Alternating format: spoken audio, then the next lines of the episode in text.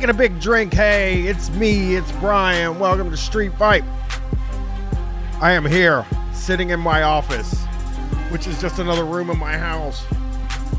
Chilling out. Uh, got a Yoda behind me, but I got frustrated and started over, so no Yoda until later. But it will be in this office someday. You will see a Lego Yoda in here. Um, I hope everybody's doing okay. I am here for the uh I'm here for the night or amount of time that you know I'm here for an, a, a decent amount of time, I guess. Maybe like an hour, 2 hours. I'm just gonna sit and chat with everybody, maybe have a little bit of fun. I'm looking at the uh, um, I'm looking at the app and stuff like that. I see A1C ACAB. I'm just gonna call you ACAB. God damn it, because uh, it's hard to say. I see Hootie Owl in here. Um, I'm looking to see if I can read the chat, but uh, I'm in. I can read the. Oh, there you are. I see you. Hi, Hootie Owl. I Wibbity Wabbity. Hi, A1C3A1BEE2. Uh, Pyongyang Jim. ACAB. Yeah, we're, we're going to start calling you ACAB from now on, which doesn't help you at all. Uh, Pyongyang Jim is Dracula. Zach H. Good evening. How's everybody doing this weekend? You guys having a, um, well, fortunately for some of you, you don't live in the Midwest or the Northeast and, uh, or the entire country except for like the bottom part and the west part. Uh, freezing cold.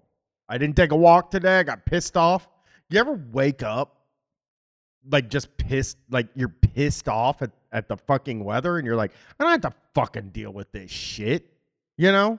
I'm not gonna fuck. So I went to a Christmas fair today with the old uh with with the wife and Erica. We we went, we looked at uh, uh a Christmas fair, saw a few things. There was a guy that was selling knives. Uh this motherfucker was selling Boker knives that are like a hundred dollars. Uh, he glued rocks to them and was charging three hundred and twenty-five dollars for them.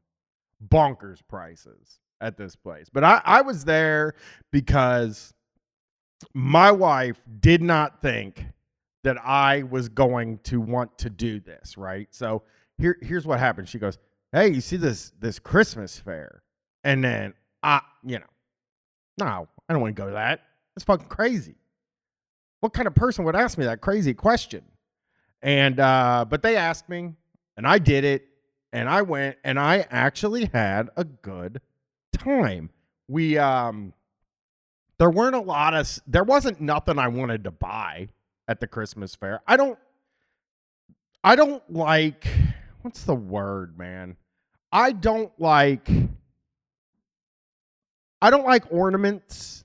I don't ever want to buy another ornament. It's the same thing I had with the uh, uh, situation over the A Fern Cliff says it's 68 in southern sunny Southern California. I think I think uh, me and the family are going to come to California uh, very soon. Going to spend some time in LA, some time out in the desert, Joshua Tree, and uh, just hang around. I think we're going to be there soon. It's going to be beautiful. Um, because it sucks here. It's 28 degrees right now. So don't like it. Uh, but yeah. So yesterday I'm like, we're wrestling's on. I bought the pay-per-view and we're watching the wrestling and my wife's like, Yeah, yeah, yeah, you want to go to this Christmas fair? And at first I was like, no, but then I'm like, she hang around this house while I watch wrestling on a Saturday night. So okay, yeah, gluing rocks to knives. What garbage safari's asking, and people don't understand. This guy had knives that were pretty good knives you know, a Boker, which isn't like uh uh the most expensive knife, but I had a Boker Kalashnikov. It was $35 and it was a switchblade and it was really sick. This guy had what appeared to be one of those fucking rock tumblers. If people remember like a rock tumbler, which I honestly have no idea. Um what the I uh uh Ferncliff I will not be in California before anytime before Christmas. This this will be a early January situation. But what I'm saying is they they the guy had some pretty good knives, probably 45 hundred dollar knives, but he he used one of them rock tumbler gimmicks, which I don't even know what the fuck they are, guys. I don't I don't know what the magic is with it, but then he glued it to the knife and then charged another $225 for it. In which I'm like, I, I don't know, man. I, I like the the original model knife because that's just the kind of dude I am. You know, I like, I do want, I would like something special, something that looks cool, but I also like, why the fuck would I want a knife? Like, why would I want you to glue a rock to a nice knife? Also had these Zippo, uh, these like they weren't Zippo lighters, which I have thought about buying a hundred times, but I quit smoking. So what would I ever need a Zippo for? You can't light candles with a Zippo. No, I, I fucking have to stand outside in the break area at some fucking warehouse. Like, you need a light? You need a light? Just lighting people's cigarettes. But I, but I always wanted one. I always wanted a Zippo. Learn the Zippo tricks. You know. Um. But uh, okay. Scarab's Feast said uh, lighting dynamite on a windy day. Uh, uh, Winners and Losers says to toss onto the trail of a gas leading to the barn you're torching. And and uh, yeah, and that's the other thing. Pyongyang Jim says get a handmade knife from Street Fighter. I have knives that people have sent me that are handmade that are very cool, and I like them.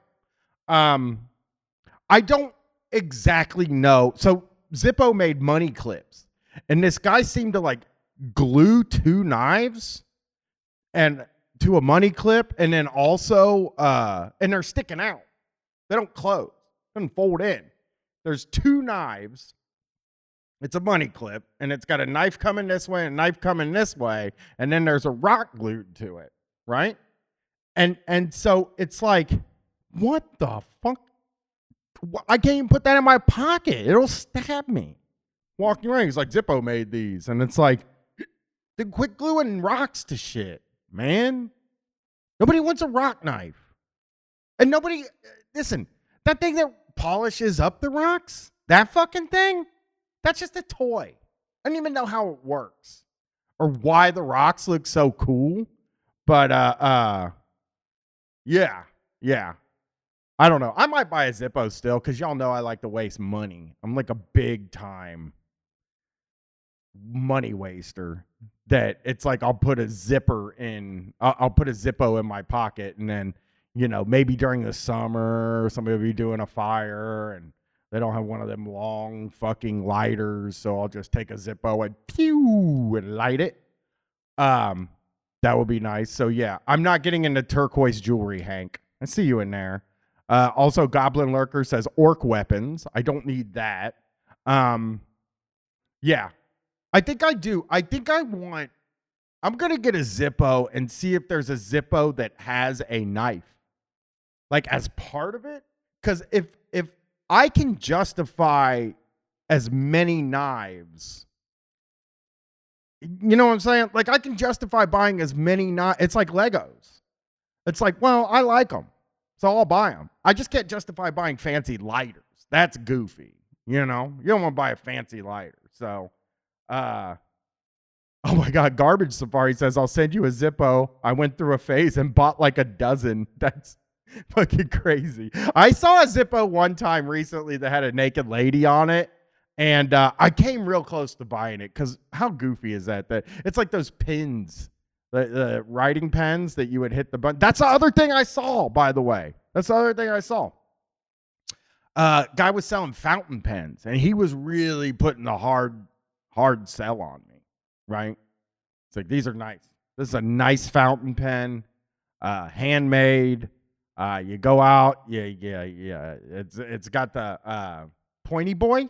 You know, y'all know what I'm talking about. Like it it it is like a pen, and then it has a metal, like kind of triangular situation, and uh uh, it's a fountain pen. I don't know if you fill it up or if you dip it in pen. Guys giving me the full court press, and I'm like, dude, I'm gonna tell you something. I even when I wrote stand up, right? Or when I wrote for the zine, uh, I never used a pen. I hate pens and I hate pencils and I hate paper. And I'm a fucking type guy. I just type. I have like an old fucking uh, moleskin that I was like, I'll carry this moleskin around and uh, uh, write down my jokes in it. Write down jokes. You know what I'm saying? Like I'm writing down my jokes when I'm doing stand up. Oh, here's an idea. I'll write that down. And uh, I just stopped using it. I was like, I'll just, you know what? I got a smartphone. I'll just type it in Google Docs. That'll work too. You know, I'm just not a pen guy. I don't want to play with pens. I don't want to use pens. I just don't have I I don't have that thing. I grew up when you had to use pens in the past. So, yeah, not a pen guy. Not going to use a fountain pen. I think I'm going to answer the phone now. Uh, there is room for more callers on the queue. So if you ever wanted to call in, uh, you know, there's a couple of spots here that you can, you know, oh, there's only one spot now. Uh, oh, well, hello. You're talking to Brian on Street Fight. Who am I talking to? Hey, Brian. This is Alex from Irvine, California. Alex from Irvine, California. I want to. I wish I was there. You're on a picket line. Are you the guy in the chat that has a picket line? Yeah, I am. Uh, what you doing? What you got? What you got striking up there? so I'm a part of the uh, University of California student worker strike right now. Oh. Um, Where we just finished a week. So yeah, Why didn't you call? Why didn't you're say? Are you the person that was supposed to get a hold of me and say you were calling, so you didn't have to wait for me to talk about fountain pens and zippos? oh, I did. Oh, you did. I know. I like to hear you talk about those. So I mean, I listen to Street Fight, so I, I know what's up. Yeah, I was like, I I saw the. Uh, I didn't check my DMs. My DMs been outrageous lately, and so sometimes I just don't even look at them. But now I'm looking at it, and it's like, uh, uh, let me look here. I'm gonna I'm gonna go in there. Oh yeah, you're right there. Okay. Well, I appreciate you waiting for me, and I did pick you up first. You called first, so you're at the U.S. See, and I didn't think you'd still be on strike right now. So oh, it's gonna interesting. be- for a while. uh, yeah. I What mean, are you guys striking? for- So basically, what's going on here is uh, so everyone's aware of how expensive it is to live in Southern California, right? I mean, it's like one of the most expensive places to live in the country. Um, but basically, student workers here get paid, or like academic workers, so people who already have like degrees and are teaching classes, like TAs, or like people doing research, which gets grants for the university's funding. You know, um, the like average pay for a teaching assistant here, so people who teach multiple classes a week, teach undergrads, and have more instructional time than like professors do, make around like twenty three thousand dollars a year, like living in LA, It's always shocking. which is not kind it's of always shocking every time, Alex. It's like we hear we hear that shit. Like we hear every time like people that work as as like a you know, uh at a college, you're you're always like they're they're like, yeah, we make about and then in your mind, you're like 50 grand a year. Look, not a ton of money, but it's an amount of money you can live with, right? That's what I would think. I'd be like, yeah, it's not enough to pay your student loans or anything like that, but it's 50 grand. And then every time the person's like, yeah, we make $4 an hour. It's like, how the fuck do they get away with that? Yeah, it's crazy. I mean, I don't know. Uh, so like I rent from my university, like they have housing for graduate students and uh I I pay like 55% of my income a month to back to the school. So like they pay me and then I pay them back in rent. it's like really oh, heinous because nice. they know how much I pay them, you know. they know yeah. And, I'm paying them for like a nine by ten room in a shared apartment, a thousand dollars a month, when they pay us like oh. twenty three k a year. it's a shared apartment and they're just like yeah you pay 50 what 55% of your income is what you pay to move in there used to be these apartments i had a Literally. girlfriend who lived in in section 8 apartments and like guys that i went to school with would get so fired up about it because they'd be like she only pays $8 a month rent and i'm like she lives in Section 8 apartments and she's 17 with a kid. So let's not, let's cool out a little bit here. Yeah, I have a friend who just had a kid and uh like he's living here, he's working towards his PhD, you know, he's teaching like several classes. He has like a side job. His like wife works like doing like overtime every week to make ends meet and like they're renting from the university. It's crazy. Um just like what people are going through because people I mean I don't know, people have like an idea about grad students. I feel that like you know, we're losers, which we are, you know, obviously like I'm studying like some bullshit that I want to do. But like at the same time, we're like basically teaching all these undergrads like more than professors are, like hours wise, and like grading everything and preparing classes and stuff. And like we get paid significantly less than them, and it's just it's labor, you know, it's like intensive oh. labor because the state, I like like Felix says on Chapo, you know, like the state sort of abdicates like all of its like social work onto teachers and professors and stuff, except at like giant school systems like California, that like work falls to TAs, not professors. Right. So we're like therapists for them. Just, you know. Right. Yeah. Because I think most of the teachers I had in college were were uh, not tenured or anything like that because they don't offer that anymore.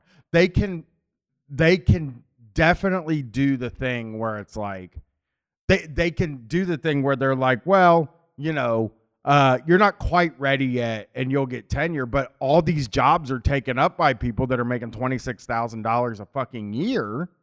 You know, like, why would they give anybody tenure? Why would they make anybody uh, uh, uh, an employee or whatever it is when you're a professor? Like, there's no fucking, there's no incentive for them to do that. So it's like, here's, here is, I want you to you you're supposed to go and study this thing. It's a noble thing to learn, but everybody hates people so much.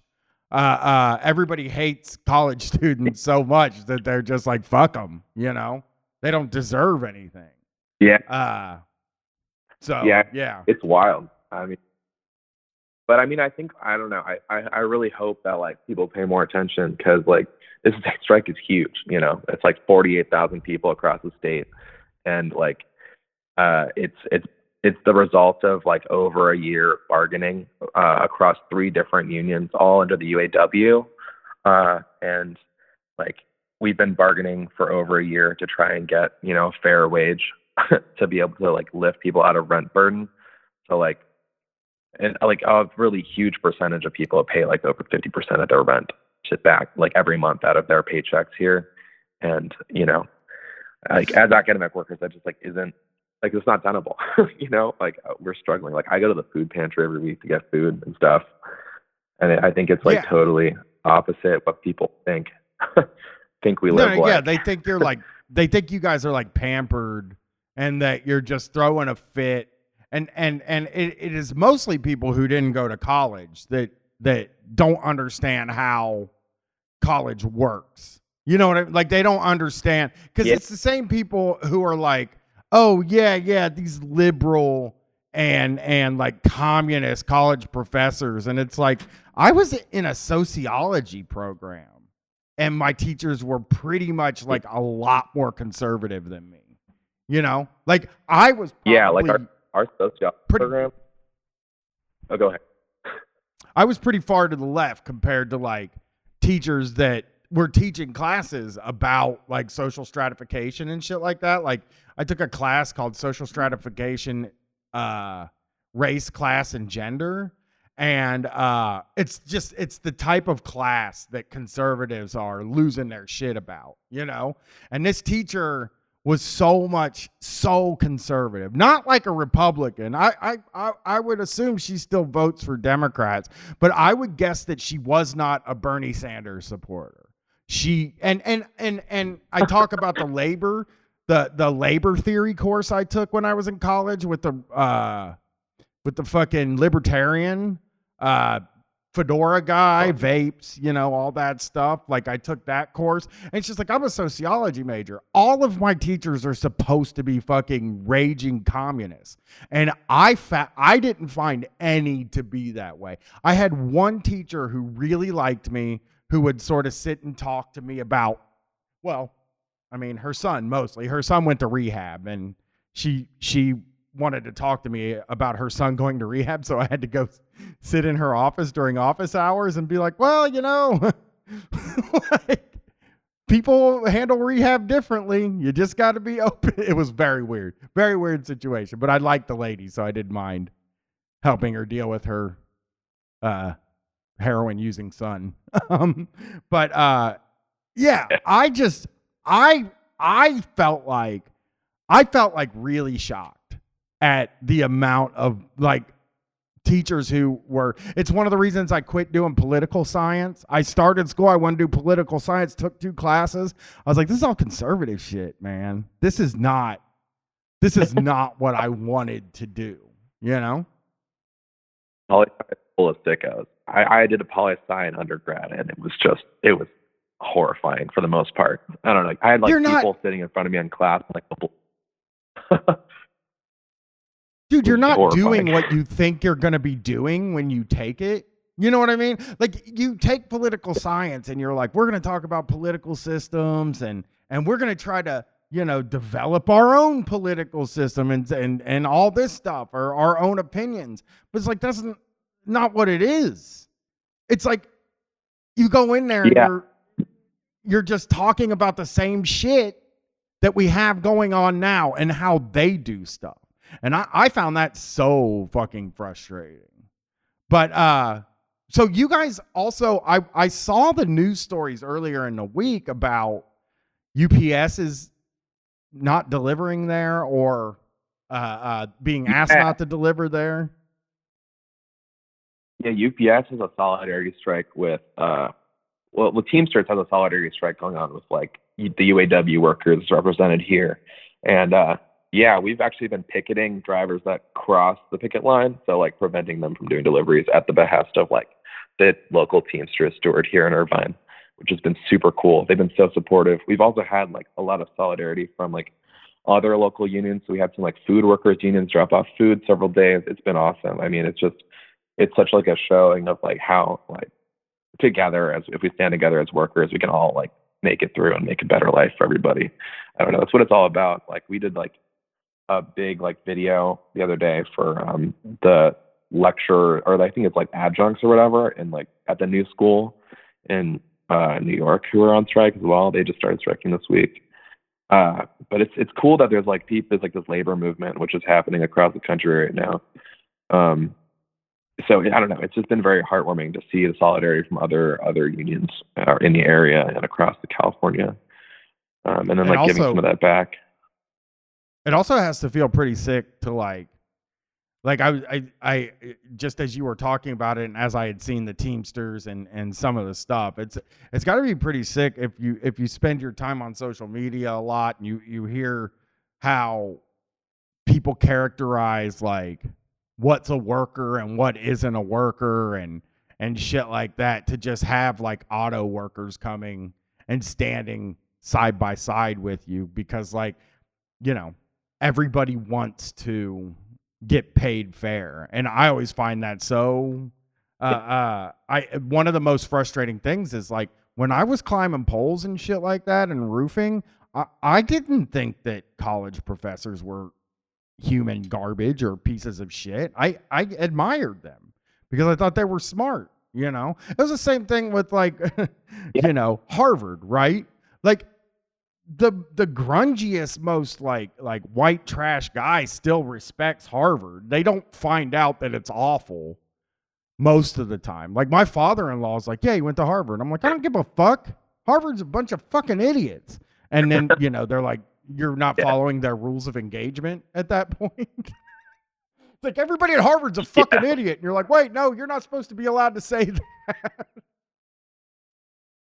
Yeah, and I don't know. I, I hope that like more.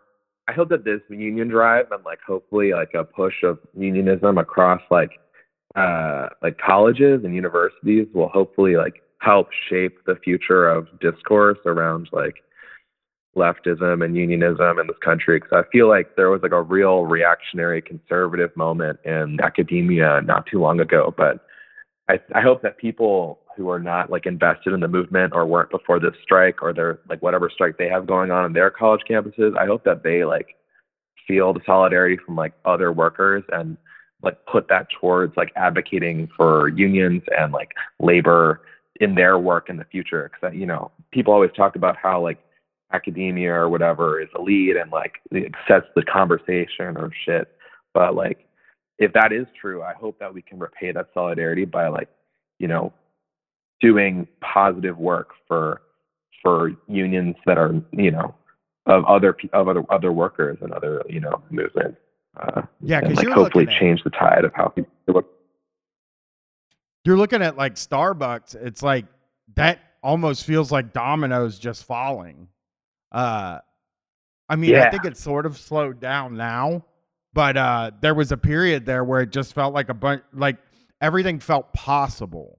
And I don't think we're past that moment yet either. I'm not saying that I don't think this stuff is possible, but I do think like it needs to be juiced every once in a while. And it, it does to me seem like this this the the USC thing is like something that's being picked up in the news because like I mean you told me about it obviously in DMs when we talked, but like I have seen independently of you, I've seen stories showing up uh, online and stuff like that. So uh, it seems like a pretty positive situation out there. Is there a strike fund?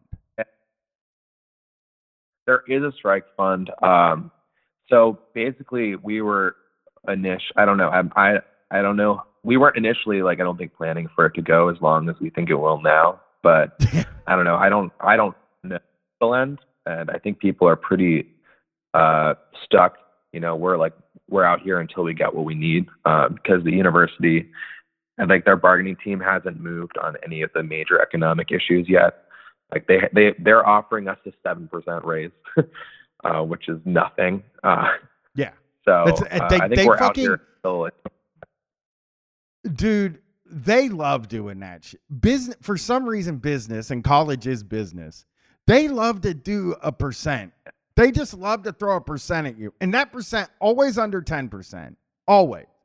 And you're supposed to be like, well, 7% of $26,000 is I don't know. I'm I don't know, but it's it's fucking five hundred dollars. Who wouldn't do better with five hundred more dollars? It's like eat shit, motherfucker. Yeah.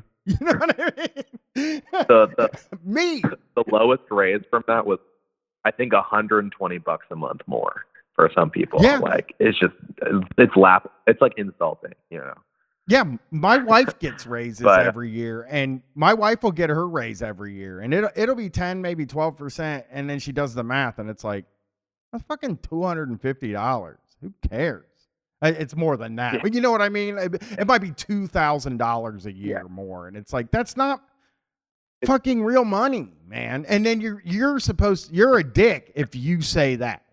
You know what I mean? Like you're a fucking asshole if you say Well- two thousand dollars isn't money, and it's like no, it's not. It's not real money. It's not gonna change my life even a little bit. Yeah, I mean, like I, I, I totally agree, and I think we got to change that because the people like it's not anymore. Like maybe 20 years ago, 2,000 dollars is real money, but it's not anymore. Inflation, what it is, and shit. but There's there is a strike fund things. if people want to donate.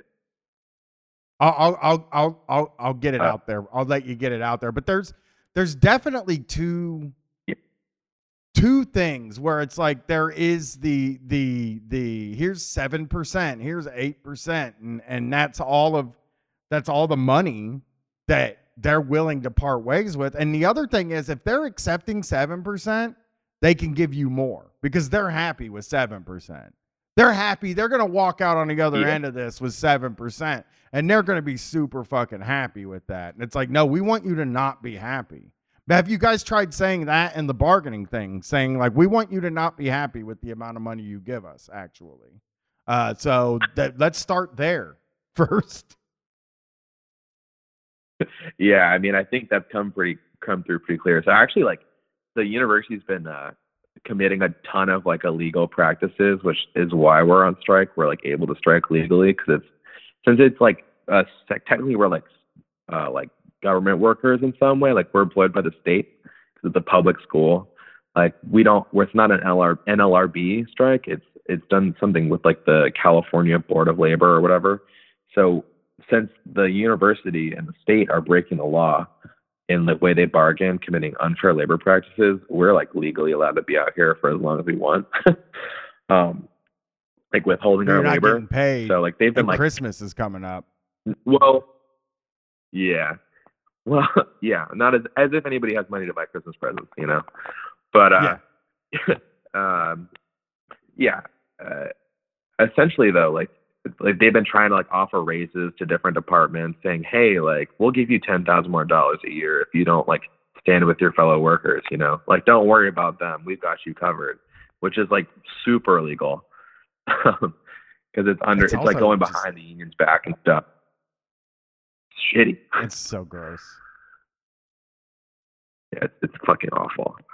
But there's a strike. Well, how much are uh, you asking are for money wise? Like what what kind of raise are you guys asking for? So we're asking for a fifty-four thousand dollar a year minimum salary, uh, which So, is the like, lowest double. amount to. bring. yeah. So it's the, but it's also the lowest amount uh, necessary to bring everybody out of rent burden. So it's like not out of nowhere 54k. It's like specifically like to lift all workers for the UC out of uh, out of the federal rent burden standard, which is over 30% of their rent goes to, or 30% of their income goes to rent every month. And it's also like University of California, like LA and Berkeley are like the top public schools in this country. You know, they if they want to like claim to be the best, they need to like pay people accordingly. You know, if we're going to be providing a world class education or whatever to their undergrads, they need to be paying us as if we're doing so. So like it's not even a, Well- it's not it's not crazy. And that's 54 is still less than most people with bachelor's degrees make in California. You know, And they're It's- making a it's ton of like, fucking money. These colleges are making Oh, yeah. a ton of fucking money. You know? they're basically hedge funds at this point. You know, it's all investment, and none of it goes back to making everything better. Like they raise tuition every year, and we don't see any. We don't see any of that. we Yeah, don't see any of that at all. So Like, You see what tuition is. You see a motherfucker is paying, you know, eighty, ninety thousand dollars to do four years of college, and then you find out that a lot of the people teaching them are making twenty five thousand dollars a year, and you're like, well, where the fuck is this money going? I don't fucking you at Ohio State. I, I I you know I walk by Ohio State a lot. I went to Ohio State, and and they're just constantly building new shit on campus, and it's like, guys, th- take a fucking year off or something, and maybe throw some money to the employees that are here. Yeah. But- pay some people, please. yeah, please. But what's the strike Yeah. fund? Where can people donate? So if people want to donate, they can do so at fairucnow.org forward slash support. That's also like our main website, with, which has like all of the information about what's going on here, how much people are paid, what we're asking for, bargaining updates. Um, also, if people want to reach out and like talk to people striking, they totally should. You know, it's easy to find on Twitter. Everyone's happy to talk about it. Um, yeah, I don't know. Uh, it's it's it's super awesome to all the positive press and support we've gotten. Um, but we're going to need to keep going until they pay us because I hope that like this strike will like lift other people, you know, let, let other people know that they can do the same thing in their workplaces because it's it's big, it's a big deal, and uh, yeah, I don't know. Academia is a fucked up industry, and we got to fix it as best we can. It absolutely is. It absolutely is. But I appreciate you calling, and uh, please keep us Yeah. up. Keep me updated. Call me again. Uh, I, I'm Yeah. curious. I'll be I'll here for the next. Um, let me look. I'll be here on Sunday nights. Uh, well, maybe not next Sunday night. I don't know. I haven't decided yet. Probably though. Uh, until the 18th will be the last show I do this year on a on a call-in show. So give me a uh yeah, you know, keep me posted, please. Yeah, and also to your Columbus listeners, uh, I also play music in a metal band, uh, and we're going to be in Columbus on the 9th of December. If anyone wants to come through at Ace of Cups, Infinite Island, we're playing Mm. with Liturgy. It'll be cool. Come see your metal shit. December 9th. I'll try to get out there. It's a Friday. I don't work Fridays. Yeah. So maybe me and I the old lady can show up. Okay. All right. All right. I thank you for calling. well, thank Have a good one. bong. You too. You too. Oh, I'm gonna answer the phone next. Yeah, they're striking down there in Cali. You know, hopefully I'll get. I was gonna say, hopefully they're still striking when I get down there. You know, if we decide to take a, a trip out there. Uh, but actually, I don't hope they're still striking. that would be fucked up. I don't want them to still be striking. And thank you for calling. Who am I talking to? Hello. Hello. How did I get bumped to the front of the line? I guess people hung up or something. I'm not really sure, but you're here. What? Who am I talking to? This is uh, Tracy from Texas, aka Dracula. Oh, I know who you are. Hey, what's up, man? How are you? I am Hey, I'm checking in. Texas. I am not coming to Texas anytime soon. But if I do, you'll be the first to know, Trace. Hey, please do. Um, lots of things have changed in the last four or five years. We all know that, but um, you're welcome anytime, and I'll, I'll I'll show you around. Yeah, I mean, I think, you know, next year there's going to come a time I think where I decide to go out on the road again. But uh I I you know, in my I still don't know what I would do now if I if I did it. So I'm I'm just I sit around and I think about it and one of these days I'll figure it out. So uh what what's going on, Dracula? You he goes by Dracula, everybody. I'm not just making fun of him. Dude, that the the Dracula thing is really funny because it was I don't know, maybe like a year ago, and I call in. It's when y'all had a screen. I don't know. It was like a different screening system, and I Yeah. said this was Dracula calling, and um, so I guess it just shows up. That's who's calling every time now. Um, Yes. So, but anyway, it's Yeah, I don't know why we got we had the And- screening on. I I'm looking. I I I don't want it on. Although, uh, uh, I mean, because it didn't ever work. I don't think like if somebody wants to get through, want to just lie and get through. I don't. I, I I'm not really sure that the screening of this thing where you just sort of leave a message and then the computer types it out. It's like I, I don't know. I just don't think it ever worked. So I'm just like fuck it. And you know what? Bubba the Love Sponge, Bubba the Love Sponge doesn't do it, so I'm not doing it either. Right, like you know, I, I I can call in and say, you know, this is fucking uh, Obama or Joe Brandon or whatever. So And then end up being Hitler. And that would be a huge fucking problem if Hitler Right. called this Exactly. show. totally, totally. No, I would um, hang up big on ups him. to the. to tell you the truth, to tell you the truth, Tracy, I would hundred percent. If Hitler called into this show, I'd fucking hang up on him, and I wouldn't. I wouldn't even think twice about hanging up on Hitler. it, it's the new like if you invented a time machine, would you go back and kill baby Hitler? Like if you had a podcast, would you hang up if Hitler called? That's like the new paradigm. Yeah, and I would. I mean, I guess like I would have to find out what I don't know cuz like if you did have Hitler call into your show and you're like, "Hey, uh how's it go like, you know, how's it going?" and he's like, "Oh, hey, I'm Hitler." I'd be like, "Why you why did you do that It- stuff?" As as Anybody I with have a an clip of- accent, you can pretty You're out. pretty much cut them off pretty soon. Austrian accent, so Yeah, I have a clip that Bubba the Love Sponge said, where he's like, uh, I have it on my phone. It's one of my favorite clips of of any of the shock jocks, and he goes like this, uh, and I don't like Hitler. I think he's actually one of the biggest dicks that ever lived. I'm like, thanks, Bubba. he was a big He, dick. he weighed in some important topic there. yeah, he's being controversial. So how's it going down there in Texas? Hey. No, big up to uh, my man, my, my my people out there striking in California at the University of California system. I'm a former TA myself. Went to graduate school here in Texas. Um, that shit don't pay. I think we made uh, a little over a thousand dollars a month. Um, That's not even like and what that's that?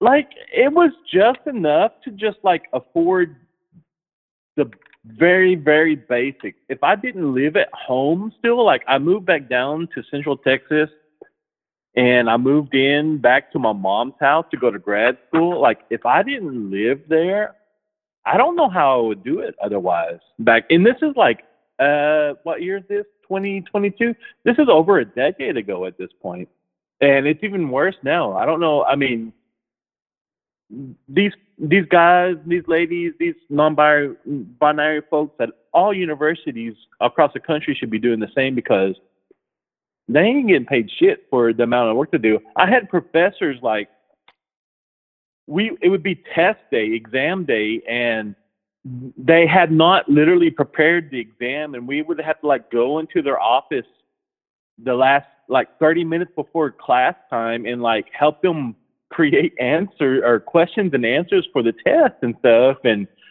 you know proctor the exam. And of course we're all grading the exams and stuff. You know i, I was a history grad student. And it's just like especially at places like california you know i was at lowly texas state university. And these Where's that guys at like in san marcos texas just south of Oh, that austin like- about Well, uh, can I 30 ask you miles. this? 20 miles Can I ask you this? I don't know if you know the answer to this. Is there a justification for paying them, paying them that little amount of money? Is that do the, is is there like?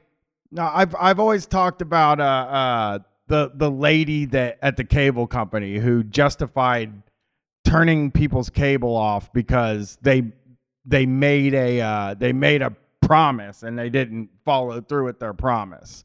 Um, is there like a reason to pay people like poverty wages? Because twenty five thousand dollars a year is poverty wages. That's that's you can't live on that. That's impossible. The- Are you supposed to have like a partner?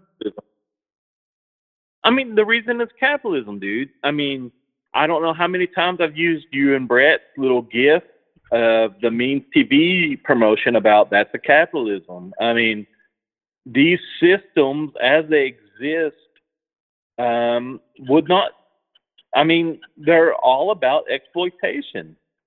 I mean, that's the reason why most people, I mean, when I first started going, when I graduated high school and first went to college, between now the people that graduate high school and go to college is a totally different thing. Uh, to get any kind of non-menial uh, job or, or or career, you're expected to go to college, and Yeah. it, it's all about exploitation. Yeah, I I wonder if yeah, it, it's something that always it's interesting to me because generally they will have a justification for almost every job, right? Like they have the justification where like working at McDonald's sucks and it's fucking grueling, but it's supposed to be for teenagers. So too fucking bad. Hey, You know what I mean? And Go- and or roofing is a really hard um, yeah, go to McDonald's at eleven forty-five in the morning, like on your. If say you get off early, a little bit early for lunch hour, go to McDonald's and order a fucking uh, McRib or whatever right now. Um, see who's serving you at McDonald's. It's not teenagers. In my area, Oh. it's Hispanic ladies. It's uh, working. I mean, it's people that never went to college, um, and those people deserve.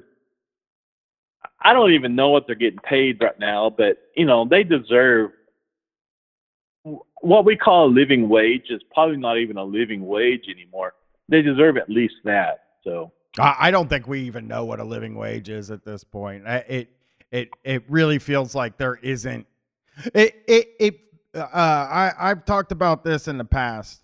Um, when I was, you know, uh, probably about a year ago, I think maybe a year and Yeah. a half ago, where uh, uh, I started, you know, uh, I make pretty good money, not bad. Uh, you know, I, I guess you would say I make about a middle class wage, and my wife makes about a middle class wage. So, so we're okay. And there was this period of time, Right. like six, like like a year ago, year and a half ago, where it was like, wow, it looks like I dug my way out. You know what I mean? And it looks like mm-hmm. I'm able to live Yep. comfortably. And then boom, whatever happened fucking happened. That- and now inflation. I just went to the grocery store today and I got to tell you, I have got to tell you, as I was scanning stuff, all I heard was six dollars, six dollars. I was like, everything's fucking six. Why is everything six dollars? I was like screaming Yep. about it No. because everything's more what, just double. We are involved every day in class warfare.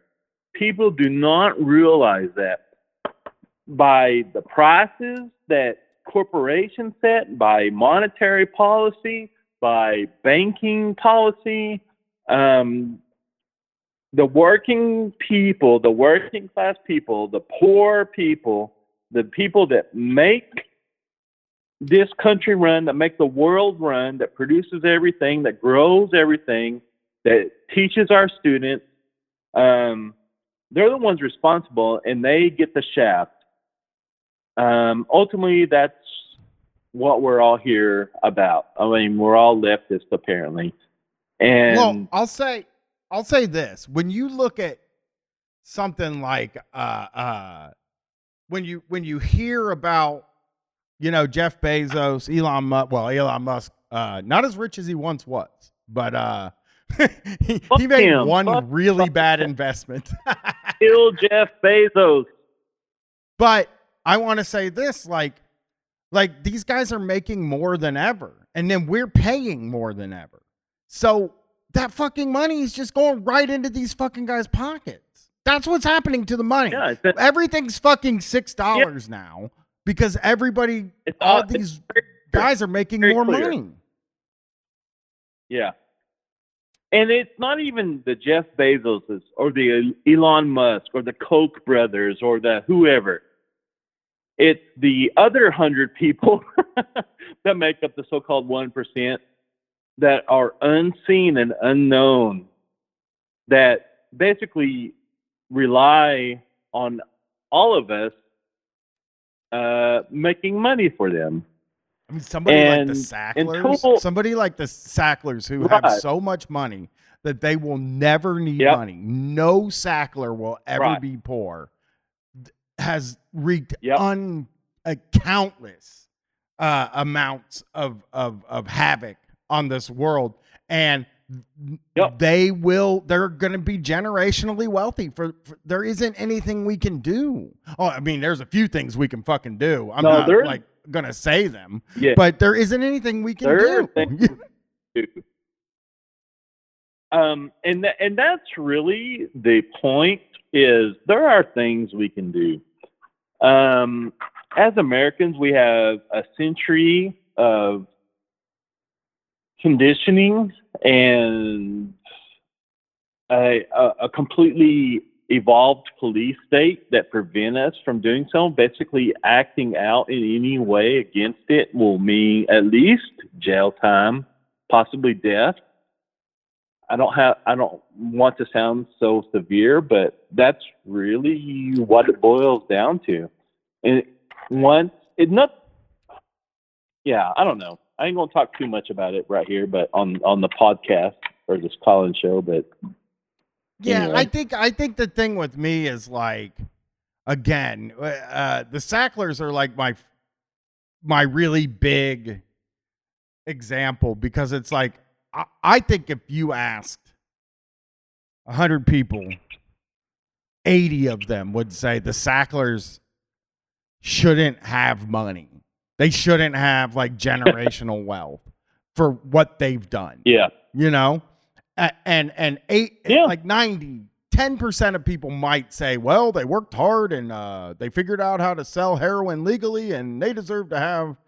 But it's like, I don't, I, I, I think, you know, back in the day, back when I was in school, they, what you're kind of saying is something that they said. a- a- And it's just like, listen, you can get fired up about, about Bezos or, or or Musk, and they're some of the richest people in the world, and they started out on third base or whatever. I I I I, I, I think I don't know. Fucking who knows? I don't know what Bezos al- comes always- from. Always Yeah. space.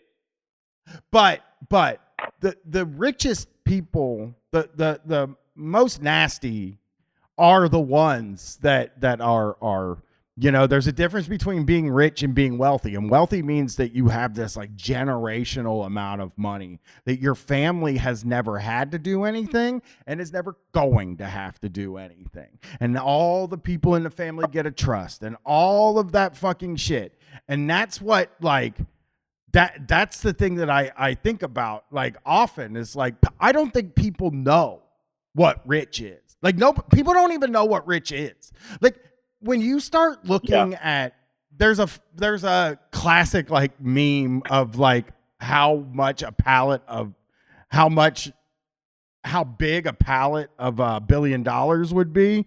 People don't people don't know that shit. Uh, People don't know Yeah. Pe- people don't know how many people are born. house.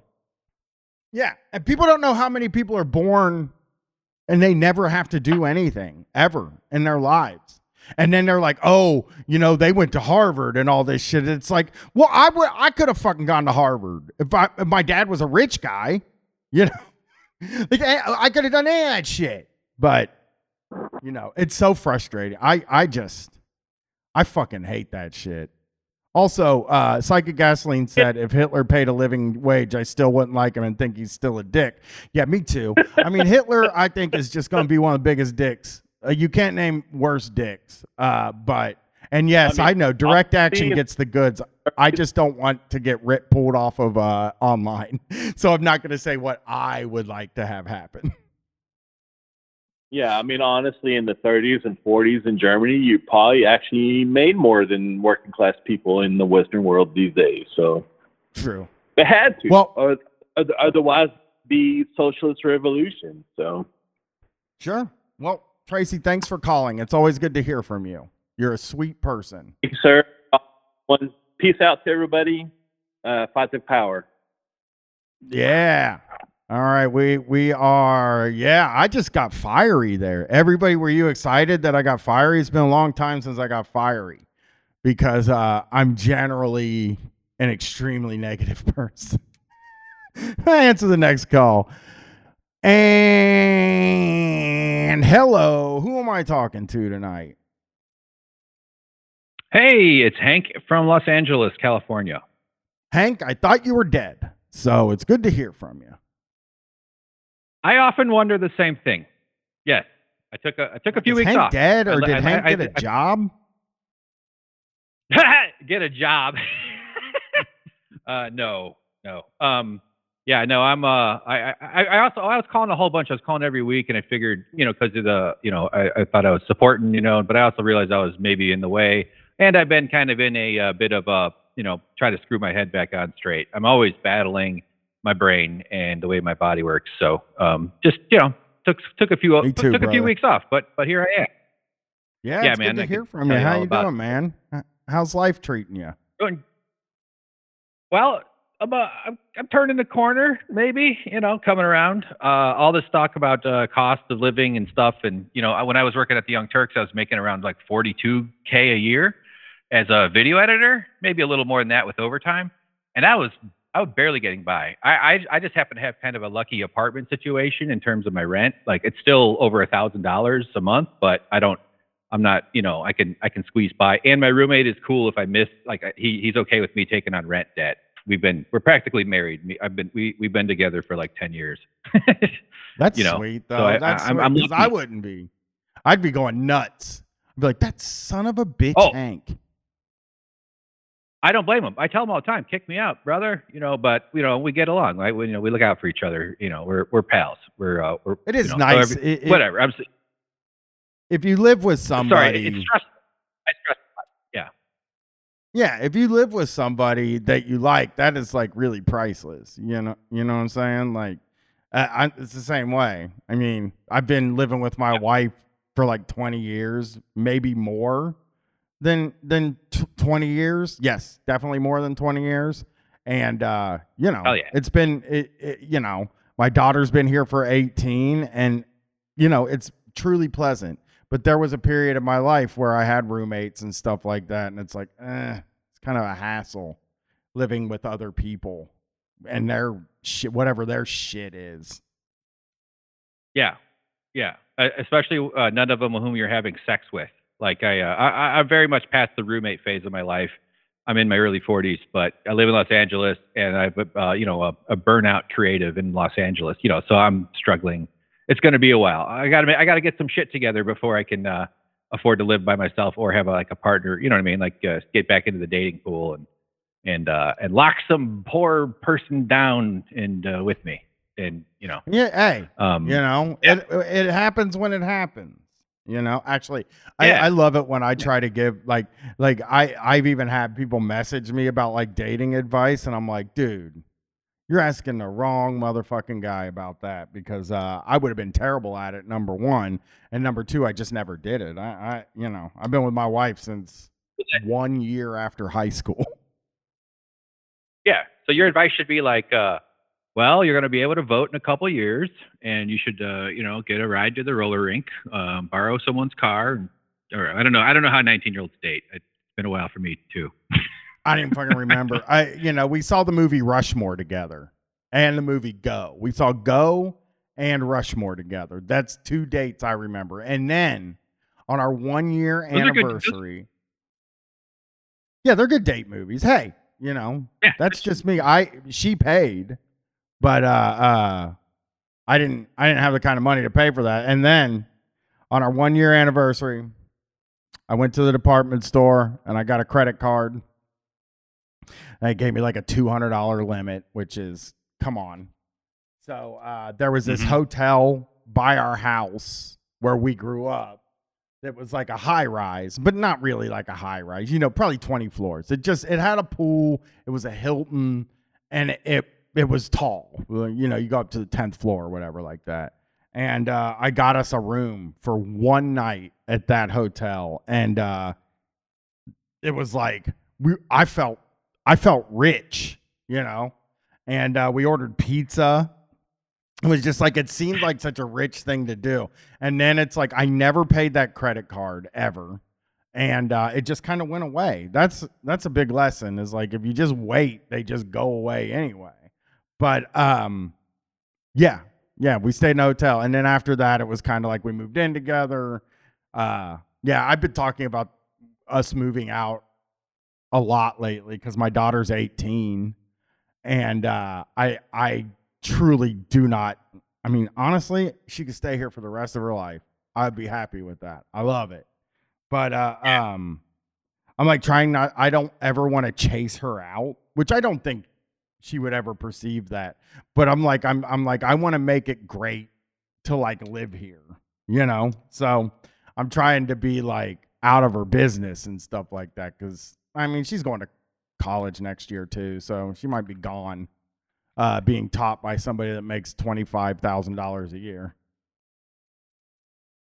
Yeah, you, you you know you're obviously a pretty good dad. I'd say your daughter and you seem. I didn't listen to the episode with her, by the way, so hopefully I'm not not uh, wrong here. But no, you got you you seem to have a great approach, and she will probably um you know like like those parents that are like it's eight you you just turned 18, get the fuck out of here. Or I heard Mine. a story about a guy whose family you, was that you or I don't know. Uh-huh. Yeah, it's all I don't even remember what the story I heard was, but it's just like madness when people go real strict at that 18 year old uh thing now now now or they start charging rent immediately and threaten to kick That's them what out mine did. um yeah oh no the So one i heard mine- was they were at a restaurant they went to someone they went to a restaurant with this person for their 18th birthday and then they like embarrassed the the the the 18 year old who didn't have money and I think was you know had disability like like and then forced that person to oh yeah that they didn't let that person order because she wasn't going to be able to pay for herself at a at her own birthday dinner on on her 18th birthday some crazy shit like that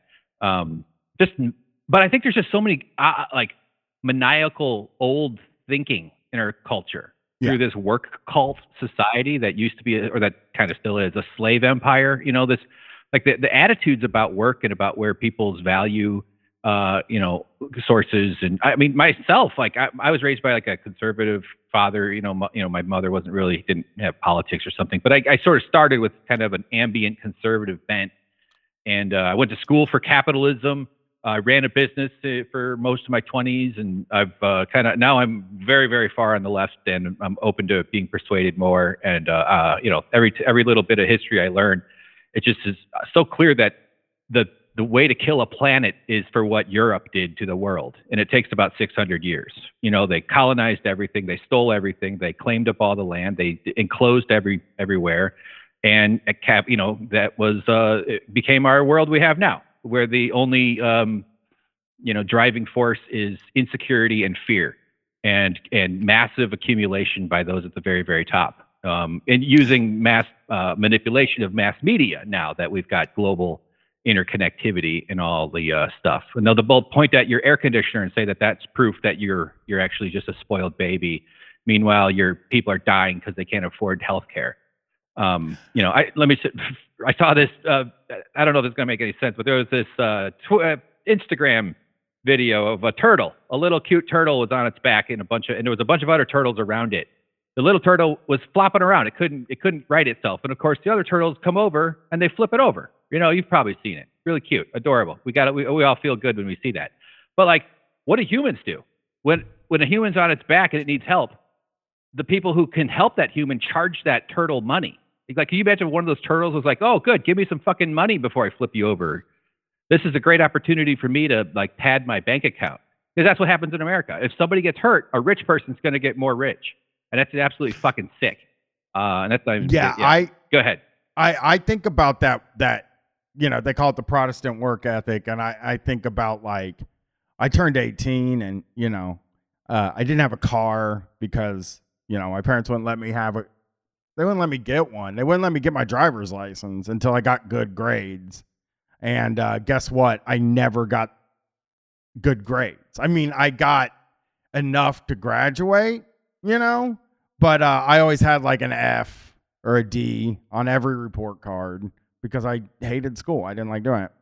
And um, you know, they they kind of uh they wouldn't let me get my license. I turned 18 and they're like, go get a job. We need you to pay rent here. And I'm like, I, I mean, I don't have a car.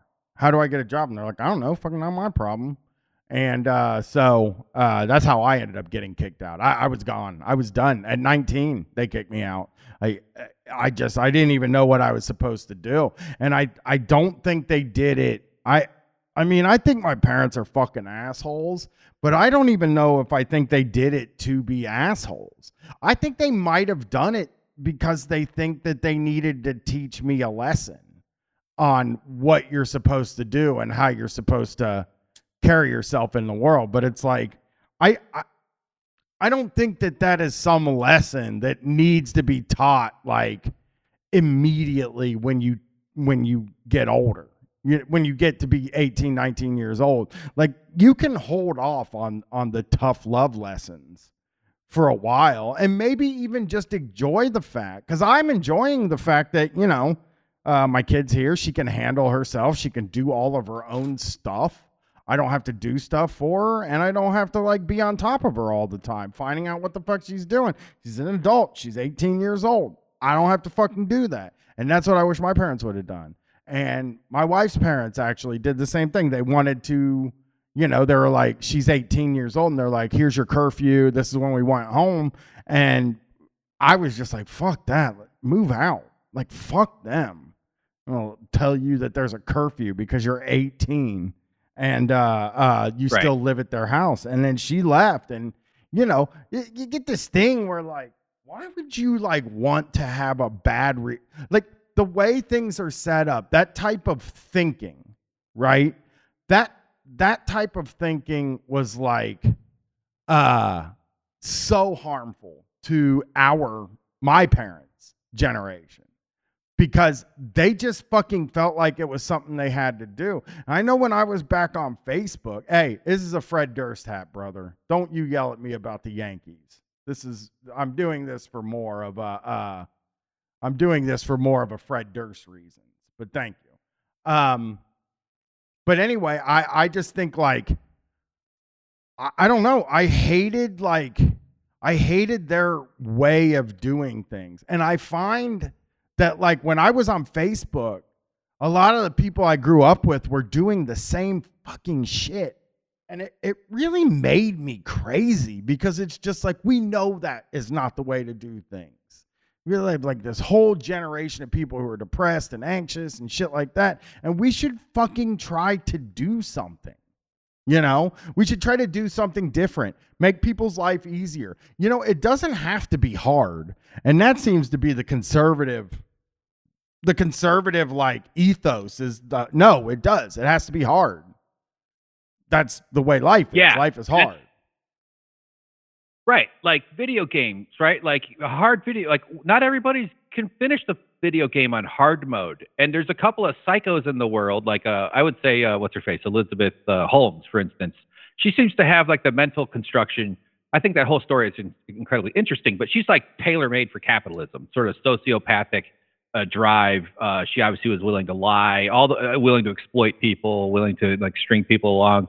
Um, there's a lot more to say about that, but it's a whole different I- topic. I- but like some people do, do okay in this in this in this crazy ass fucking society because some people are pretty good at video games on hard mode. But like the insistence that everybody else has to also play on hard mode on the hardest possible settings when we could have we, we actually have the ability to make this planet easy mode. This is a, I, I really think of Earth as heaven. Like they're really especially like there's we're not going to get better than this planet. It's a beautiful, amazing thing floating around a sun. Uh, you know, it's just and, and we're going to let these capitalist vampires kill the plant or kill the habitability of humans um, because they want to have money in millions of years. Uh, like you were, you guys were. T- sorry, I'll, be- I'll just ramble for another minute. Then I know you want to say something.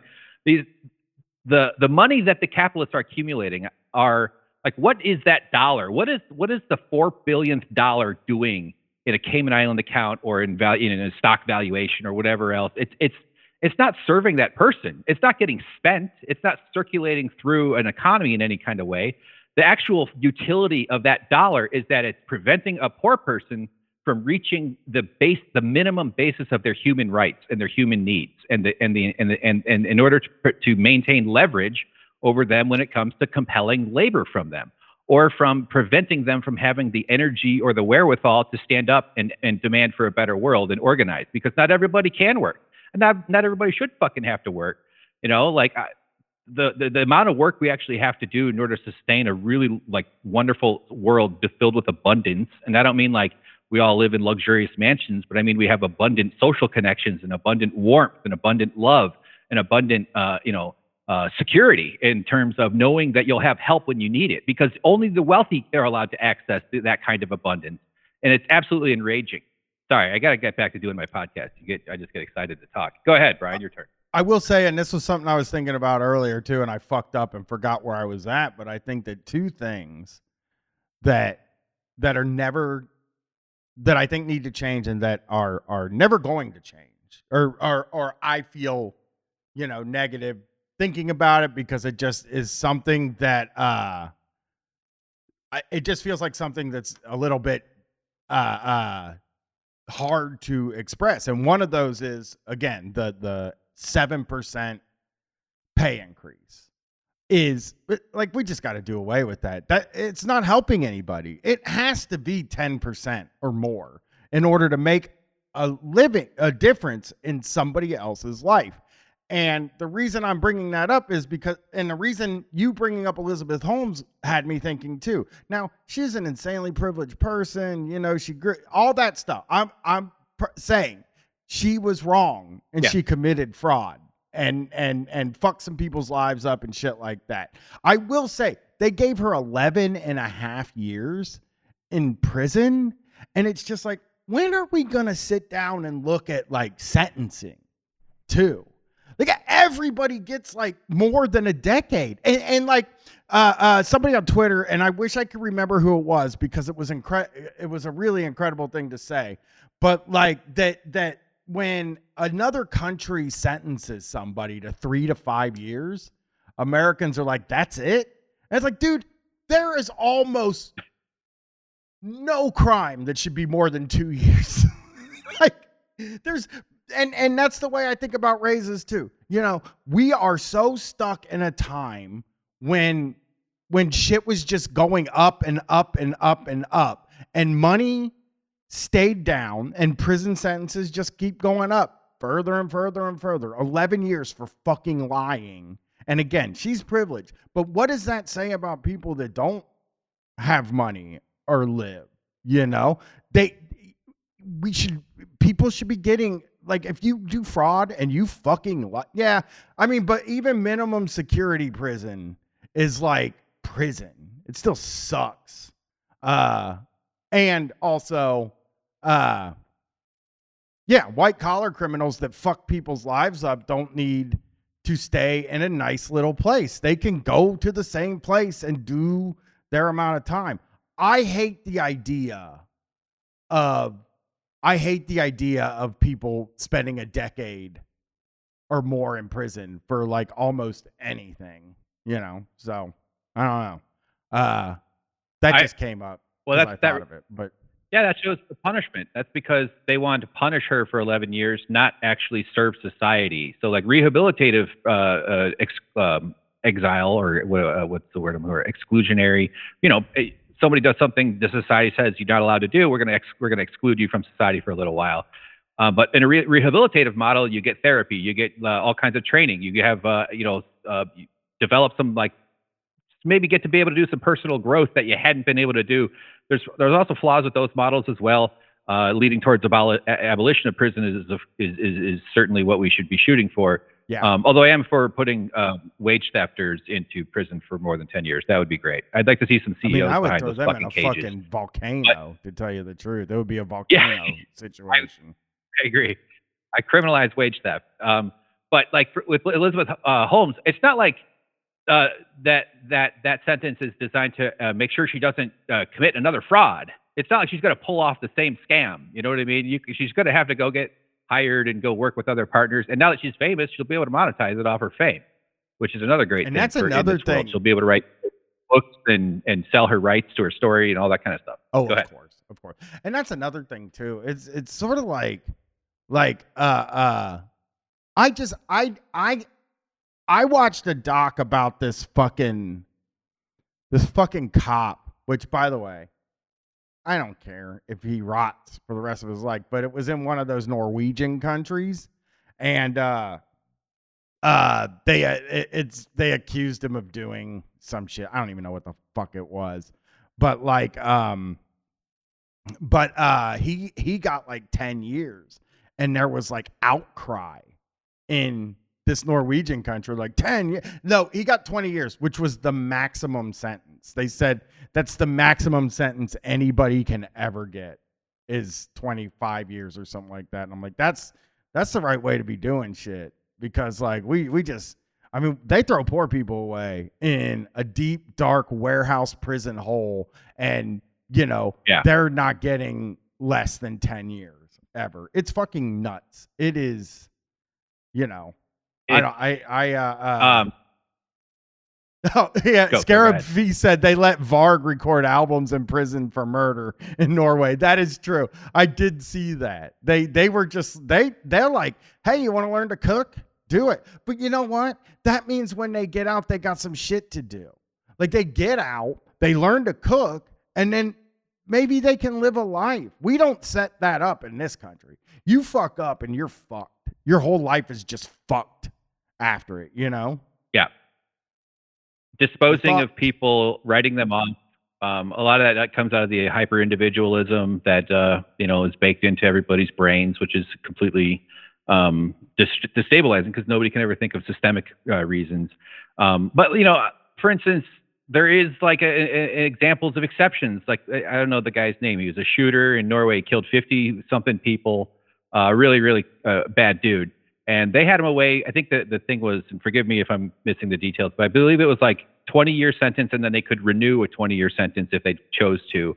Um, I, I think you could make an argument for excluding someone who who murdered 50 something people for the rest of their life.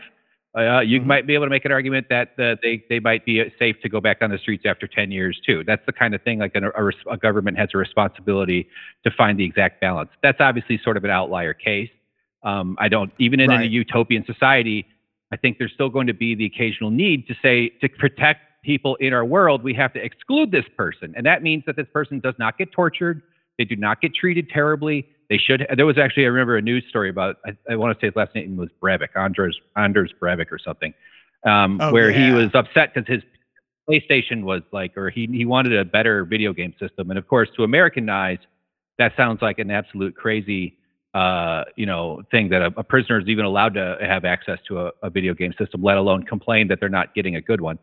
The point I care about in terms of this sort of extreme one is that give them who cares? As long as the guy can't kill anybody as long as the person is not in society um, and hurting people let them live a life of comfort. Let them live a of you know relative not not don't don't put them up in the in the louvre or the you know or actually that would be funny. I should they should put prisoners in, in, like the queen's palace yeah, yeah. well you know or I, I don't know sure. maybe you can stand the louvre i don't know yeah but like in our in our world we we think of it, it for us as punishment because it's about the demented psychology of a of a of a terrified uh, colonizer brain you know like we we the european uh, people invaded these lands slaughtered them and every single generation as we expanded across these continents uh, north and south america they were filled with fear because we knew we deserved to be sh- killed by the people who were killed, who who uh, we were afraid of, not just the victims we were uh, we imported to force them into bondage and slavery,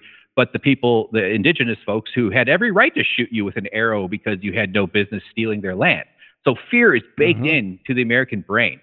Uh, I well, see it. It just seems so so apparent. Um, I see it in my dad, who grew up in, you know, he's a conservative guy, loves loves his guns um, I just, the more you learn about history, the more it seems just like this whole everybody in this goddamn society is tormented by the crime of uh, the lasting crime of colonialism and capitalism and the fear that's baked into our psyche. And getting rid of that is so hard. It's so it's so I, hard, especially these days I where also, we have nothing. Nothing. I also think when you're seeing punishments and stuff like like as high as they've been, like I mean that is technically sort of the government or the state or capital saying what should happen to somebody if they're transgressive, I guess. And uh you know, maybe I was transgressive enough. Uh, although, like, you know, with my parents, one of the real big issues I had was that, like, uh, they wouldn't, they like wouldn't let me do things if that makes like like I wanted to I wanted to do this thing where you go to school a half a day and then you go to work. And my dad's like, "No, you're too good for that." And it's like, "I'm not actually. I'm fucking here struggling. I can't do this. This isn't my type of thing. I just want to literally do anything else. I want to go learn how to work on cars." No. Nope. And and they just didn't want me doing I mean, they really just didn't want me doing blue collar work. I I think they maybe felt shame if if we went into blue collar work in a way to me like like they had failed which is you know another weird sort of working class thing i've heard you out talk, there yeah i've heard you talk about that before um, and i actually have a kind of a comparable uh, cusp of class division or class being on the class divide like um, I, I, actually was very lucky to have my college paid for in the late 90s when I went to school. Um, I had a, a, relative who had uh, been a uh, successful business person exploiting workers for profit. And um, they gave like they, the money trickled down. The guy had a, a million or something bucks. Uh, at one point was the largest jewelry store in Iowa, which is pretty goddamn impressive. And so it was a it was the jewelry business. Um, and I had uh, around forty five thousand dollars to spend on college, and it was enough to afford a state school education. And I was very fortunate not to not to have school uh, student debt for that. Um, but uh, during like growing up, we also uh, were on food stamps for a, a good stretch, and I was like a um, a uh, scholarship kid at a uh, like a fancy pants, uh, you know, upper class school. That for some reason my mother, you know, my mother was dealing with like uh, unregulated mental illnesses and stuff like that. so she, and she, she was working at the time at a, as a cashier at a grocery store, and she chatted up the headmaster of the school about her amazing sons, and she got us in there. So we were like the poor kids at like a rich kid school for a little while, and then they kicked My us out in the middle. But yeah, it was yeah, it was goofy. It was just goofy, and um, so yeah, I, I've kind of been on uh, various sides of the sort of wealth divide, but I, I, I very much understand kind of what you're saying about like things being beneath or above or below you. Um, you know, I was doing Postmates in Los Angeles for a few years, and like, you know, I'm in my late 30s now, I'm in my 40s, but this is a years back. I, you know, I was so humiliated about that. Like the class kind of brain, the thinking of that, and I have a, a very obsessive mind. I actually discovered that I'm autistic this year, by the way. That's one another thing I've been Oh. kind of uh, reeling from. Um, I learned I was autistic uh, this earlier this spring, which is uh, uh, honestly that explains so much about why I've struggled in the last several years. I've been in severe autistic burnout, and I had no idea. Um, Uh, so I, I'm I coming need to I need and, to uh, say something to the chat here. Uh, real quick, Crust Monk said my favorite my favorite thing living in Indiana is the meth heads that are like pro killing drug dealers. It's so nuts. And then Scarab's Feast said, cursing your dealer is normal addict mindset. And I want to agree with Scarab's Feast. If you heard the things that I said about my old drug dealers, uh, I would seem like an enormous asshole. Like I, I if I was still fucking on on pain pills, I'd probably be like, yeah, we got to kill all the drug dealers because they fucking suck and they won't answer my calls. but yeah, well, I, mean, I they're, think they're, they're. Go ahead. I, I just think like the the the punishment thing is the thing that like fucked us all up. And I think it's the thing that makes us all fucking kind of anxious and shit like that. You know, uh, my daughter is kind of a uh, oh, uh, I got Crust Monk wrong. Uh, uh, but you know what I mean. I just like being a pro cop criminal. Yeah, I mean that is like a thing that like uh uh he he was saying like being pro cop and and I'll say this like I used to go to I was just when I was out in Gatlinburg I saw a lot of kill your local drug dealer shirts so I totally get it I get I I totally 100% get it I just I I I was just joking around I I just cursing my drug dealer was like 50% of my day uh back in like 2002 and 3 and 4 but uh Every Hank- bar owner is a drug dealer. yeah, they're not too bad. But I want to say this. No, I'm just saying that logic is. Yeah. Hank, it's been fun talking to you Go. again. Call you can call back anytime, dude. I like regulars. So you're Okay. good, man. You're Yeah. okay. You are And- and- you are too. Uh, I, I just let me say, uh, someone in the chat want to know about the cat. I, I have adopted a cat. I rescued this little stray, and uh, and I have a lot to say about that. But she's doing great. killed it. She's real sweet. Oh, Yep. aw. She See, Yeah. Hank didn't kill sometimes his I, sometimes I fart and I see if she notices. It's really fun. Does she notice? She notice you cutting gassers? Not in yet. there? Okay. No. Well. Hank, I- I I'm will on a good talk to you again. All right. Feel feel feel Bye, free to call anytime. Good night. Good All right. night. Good night. Bye. Ow! That's fun to hear, Hank. That's fun to hear. That's fun to hear from Hank. Everybody, he's a he's a good old sweetie pie. Uh, took some time off, and now we're all back. We're all back working together. Let's take another call here. Hello there. You are Hello? talking Hey- to Hey, Brian. this is Dave in Orlando. What's up, Dave? oh, How I'm you so doing? sorry. Didn't mean to interrupt. This is uh, Brian. This is Brian. I'm so sorry. Uh, yeah, yeah. Uh, I, I don't know. I'm I'm all over the place, man. First time, long time. Uh, discovered your podcast. I want to congratulate you on a great Shocktober, and I Oh. absolutely loved it. Thank you. I appreciate it. It was a fun year. I think the new thing's really fun too. Actually, I just released my first episode of Gut Shot, uh, a podcast Yeah, yeah. where I've been we. listening to that. I heard that one. It was amazing.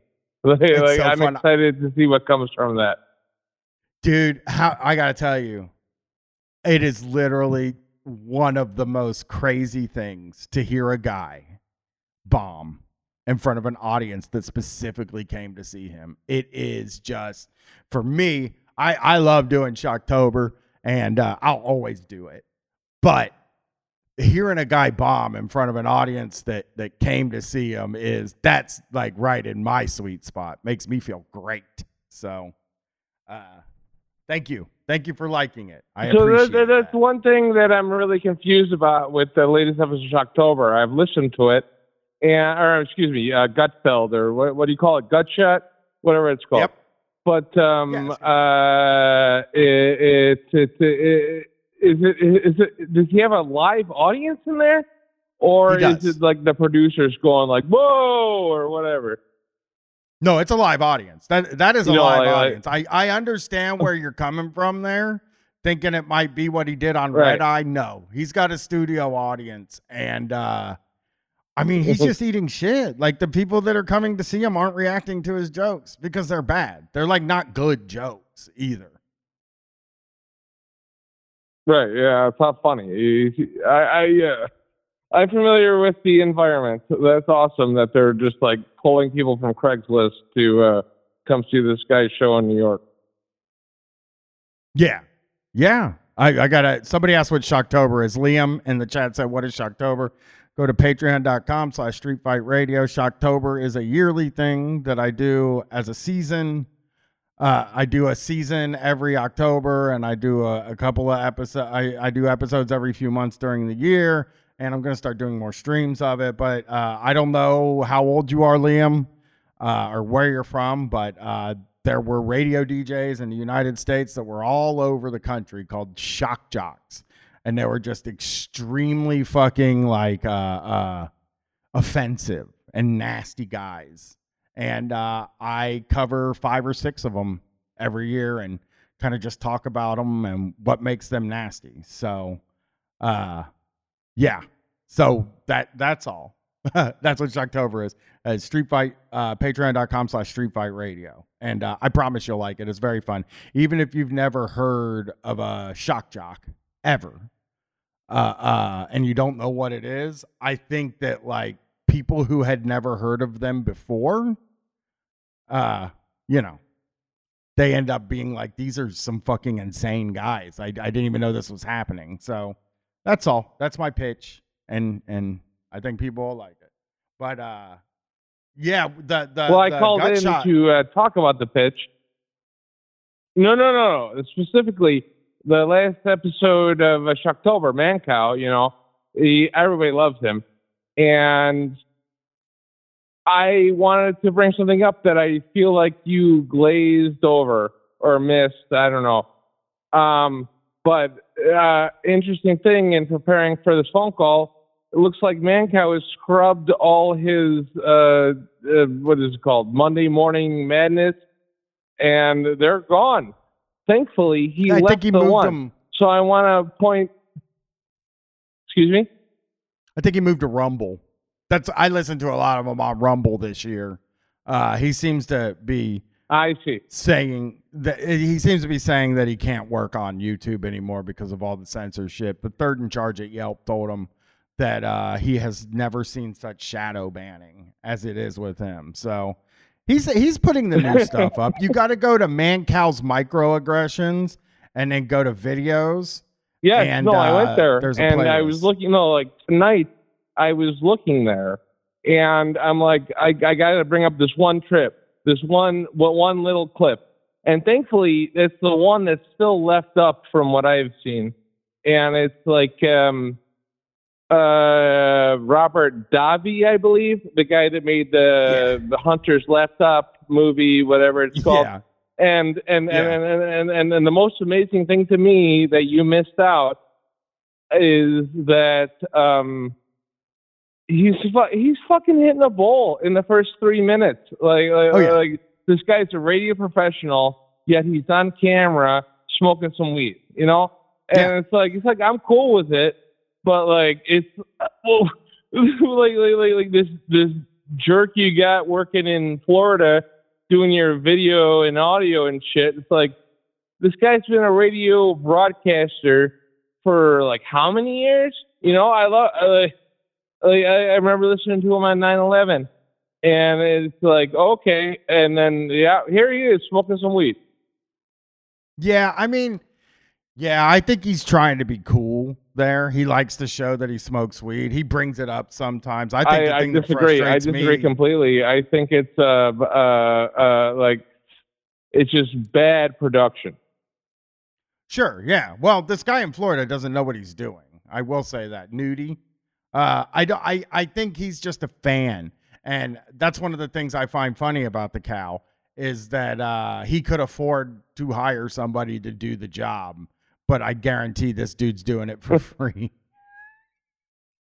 so, uh, No, yeah. I totally agree. But I I just wanted to point your listeners to that. It's like it's it's he again. I, I checked his YouTube channel during Shocktober, and now all the videos are gone. And uh, there's this one, and it still highlights the point that I wanted to make on this show. It's like it's like oh cool, you pulled all the bad ones and then uh, left that one up. Yeah, the weed one. Yeah. Well, yeah, he's uh, uh Well, he did pull a lot he's just taking Holy a hit shit. before be, be- like, like it seems to be every show is like that, but that was like the uh, most offending incident, I should say. Yeah, I'm I'm looking. He did take a lot of them off. Thanks for hipping me to that. Now I'm gonna have to go uh, download them all from from Rumble so I don't miss out next time. He's been reply. yeah, dude, you Elon think Musk, he too. like uh, heard your show? No, nah. He he is one that uh, uh, I I believe Anthony Cumia probably knows about the show. Um, I believe. Oh, that, I see. Uh, yeah, there's a few of them, but I I I don't think Mancow gives a shit about me or or. I love it, man, dude. I messaged you when I subscribed to that Patreon, man. I want that Turd three sixteen shirt. Okay, well uh, maybe I'll send it to you. Uh, just remind me. when I got to go get it. It's at the office. I haven't brought it home yet. But uh, Well, me. you find it, man. Yeah. Well, thanks for calling. And and again, I'm sorry to hear about the the uh, the break-in incident and all that kind of stuff, man. It stinks. That's okay. I'll be all right. We'll live. Uh, but yeah, it did suck. It did suck quite a bit. So, all right, I'm gonna take this next call. You have a you have a pleasant. Yeah, man. That's all I got. Take her easy. Bye bye. Peace. All right, everybody. This is the last call. I freed up the line. If somebody, if if if you want to call, I'll probably get to you. But uh, you know, we'll see what this call gets up to. Hello, you're talking to Brian. You're the last caller. So if you're on the phone, you're you're the one that's up. Hey, what's up, Brian? It's uh, Greg from Phoenix. What's up, Greg? How's it going? From where? From Phoenix. Uh, Oh. we've uh, we've talked a few times before on uh, Twitter. I swear to you on my life, I swear to you, I thought you said Venus. And I was like, I just wanted to make sure because I was going to goof on you if you said Venus, but then you said Phoenix. No, no, from yeah. Well, at first I thought you said Venus. And then after I thought you said Venus, I thought you said penis. And then my brain was uh, Venus. Oh, wow. And, you know, technically we're all from a penis. So, Well, you know what's kind of funny is uh, I was recently at a K-pop concert with my wife. I took her for her birthday because she's into you know K-pop music, and the K-pop musicians on stage when they were talking about Phoenix, one of them called it Penix, and it sounded exactly like penis in front of you know the stadium of like fifteen thousand people, and everyone just completely lost their shit and started cracking up. It's uh ATEEZ. It's like a, kind of more of a punk, I guess, Korean pop band. But yeah. uh, I'm in a chat It was with a a bunch show. of I K-pop mean, I don't- fans. Oh, really? That's funny. Yeah. I don't. Uh, I'm not like a yeah, huge he- K-pop fan, but you know, I enjoy any live music. It's all. It's all a good show. It's still entertaining. Oh yeah. You know. Oh yeah, I'd go see any band. Well, that's not true. I, you know what? If I was in my twenties, I'd have gone and seen any. I've seen Rush in concert. Like, just imagine me standing at a Rush concert. It's wild to even Oh, think yeah. about. Uh, but yeah, Yeah, I, I mean, I, I'm She's in, into way different I'm- kind of music than me, but you know, it's good to always expand your horizons, that kind of stuff. Yeah, me and my wife are into different shit. I mean, we like she likes some of the same stuff, but like she's more into like regular ass music, like like the classic rock shit. Right before I I came to record, I went in the bathroom and she was listening to These Eyes by the Guess Who. So, uh Oh, yeah. she's a huge she's a huge fucking uh uh just you know, that kind of thing. But I know a band I do know a band, and I'm trying. I do. I do have a bunch of friends that listen to K-pop. They like Blackpink and BTS. Uh, and what we have in common is wrestling. We like wrestling, but yeah, I know a few. I know a few uh, K-pop fans, and I'm always just like, do, "Have I heard of them? Have I heard of the band that you saw?" And no, I have not. Uh, That's That fine. I hadn't heard of them either until I went to the concert. But yeah, I was calling in. Um, I had a a dare story. If you were you're interested. I am. I'm absolutely interested in a dare story. I haven't I haven't heard one on the show in a while, so I figured I'd I'd call in with my one I have is when I was a kid, uh I was going to you know, I was in elementary school in the the nineties and Dare was huge and uh the Dare officer came to the school and did the whole whole speech and watched the cartoon with the rabbit tripping on acid and all that stuff. But then we all had to write an essay about like uh why we're gonna stay off drugs, why we're not gonna do drugs. And this was I don't remember exactly because I was so young, but I know it was either second or third grade I was in. And I was a very poor student. I was like barely passing. My mom was worried I was going to get like held behind or something. And I later learned that I like uh gotten tested for ADD and like been diagnosed with it, but she didn't want to put me on medication. She just never told me until I was like 25. But uh, yeah, I uh, I had to write this essay, but I couldn't do it. So she had my sister do it for me, who's one year older than me, who she's like was a really good student. She's an honor roll student in every every class. But uh she wrote this essay for me and I turned it in and got an A plus and my teacher was stoked about it because, you know, I wasn't a very good student to begin with. And uh it got entered into a contest for like the whole county and it won. It won first place. So I had to go to this other elementary school and read it to this giant like auditorium full of people who were all there. And I was, uh, you know, not very old, so it was very nerve wracking because, you know, I was like, the whole time I was like, isn't this wrong? And my parents were just like, just do it. Come on, you know. It's just dare. So, uh, you know what I'm saying? Like yeah. that's the thing. It's just dare. they were like, It just do it. It doesn't matter. Yeah, yeah. None of this counts. but it was very funny. I, I had to read this whole like essay that my sister wrote and to this whole whole crowd of people, and the end of it is like, I'm gonna dare to stay off drugs. But yeah, I didn't end up staying off drugs later in life. But uh, I wouldn't write That's the- my my one dare story. I don't think I wrote the essay. You know what I'm saying? Like that, I think we had sort of the same thing, but I think I either skipped writing the essay, or I did. I, I, was like really weird when I was in fifth grade. I think I knew I was gonna do drugs.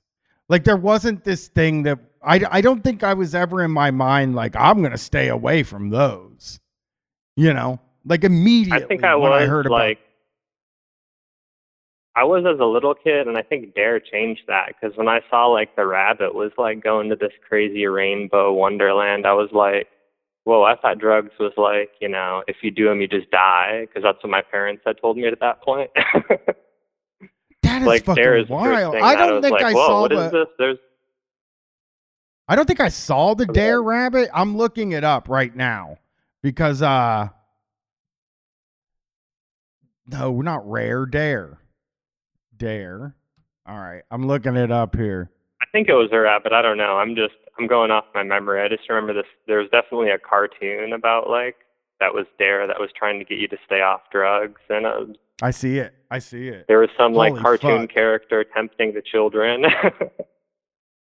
Holy fuck! I found a bunch of them. We're gonna have to watch one of these soon. We'll we'll we'll watch one of these on a stream because I don't think I ever saw the Dare anti-drug cartoon. Uh, maybe it came Oh, out wild, like man. You gotta after, watch it. But I see it. Uh, yeah, 'cause I know you're like you're a bit older than me, so it might have been a, a few years after you were out of the, the schools or whatnot. Yeah, there could have been a few different ones too. That like uh I don't I I, I mean it, I, maybe I missed one. I there's a bunch of them. There's a boy the boy who was swallowed by the drug monster. Uh the Dare Rabbit cartoon. Uh Yeah, there's a few of them. We'll we'll, we'll take a look at one of those one week, I think. I'll, I'll, maybe I'll pop in here and and we'll fucking watch one of those because I've never heard of it, but it sounds incredible. If it's a rabbit doing psychedelics, and that was one of the big mistakes of Dare, I think. Uh, there's two mistakes I think of Dare. One, uh, unnecessary actually in fifth grade to tell kids that there's these these medicines or these these Completely Things out there. unnecessary. yeah. What like what do I got to know about heroin? You know? and it's like uh so they're telling you that. That's the first like completely unnecessary thing cuz you're almost hipping me to it. And they always did make it seem fun. Like they always made it like like you said they go to a rainbow place and and and all this stuff's going on. It's like why wouldn't I want to feel that way? I don't, I don't fucking get it. And I think I just, you know, they sort of hipped me to what it was and what it was going to be. And, and I think in my mind, I was just like, I got to try it. I at least got to try it. You know, maybe I'm not going to Oh, do it yeah, my whole life, but I want to try it. At least once, right? Yeah, of course. Yeah. But So- uh, yeah, I did. Uh, no, I was uh, Wait. calling in. I was actually on call today for my work, but the weather is so nice here. There's no calls, so I just got to chill at home all day, which is nice. Got a You bunch of paid like errands done, bucks? you know, that kind of stuff. Yeah. And you, Well, do you get the paid way my for job being on call? I don't get paid unless I get called in, but I get a extra, like an extra fifty dollars per call or something like that.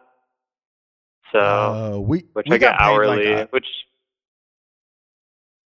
I don't remember what we got like 80 a day, $80 a day or $50 a day or some shit. And then our regular rate. So it's kind of nice. Well, the nice thing- nice. the nice thing about my current job is the only on call we have is we all rotate Sundays, so you have to work like one Sunday a month, but you're only on call from like eight to four. You're not, you know, you don't have to go out in the middle of the night or whatever, anything like that. And there's no other days where last place I worked they'd like, you know, try to call you at ten o'clock at night and get you out to to run calls and that kind of stuff. Yeah, they, that's how it Uh, was at the cable company. It's like you had to be available at one in the morning. It's like, this is bullshit. I ain't doing this. Oh I- yeah. I, didn't really. And I know, um. I- were you talking about it was like piece rate for the ca- cable company too? No, I didn't make piece rate. I I was hourly. Uh, but right before I started, it was piece rate, and they the the guys that worked for piece rate were always like, "Man, it's fucking sick working for piece rate. This new hourly thing sucks. I'm making I'm not making as much money." And I was like, I always fucking miss out on the cool shit. Oh, really? Uh, the last job I had was piece rate, but it was like kind of shitty because you'd only get, you know, uh, one hour for like a call, and you're expected to be there at least during an hour or so, but you weren't paid for driving in between any of the calls.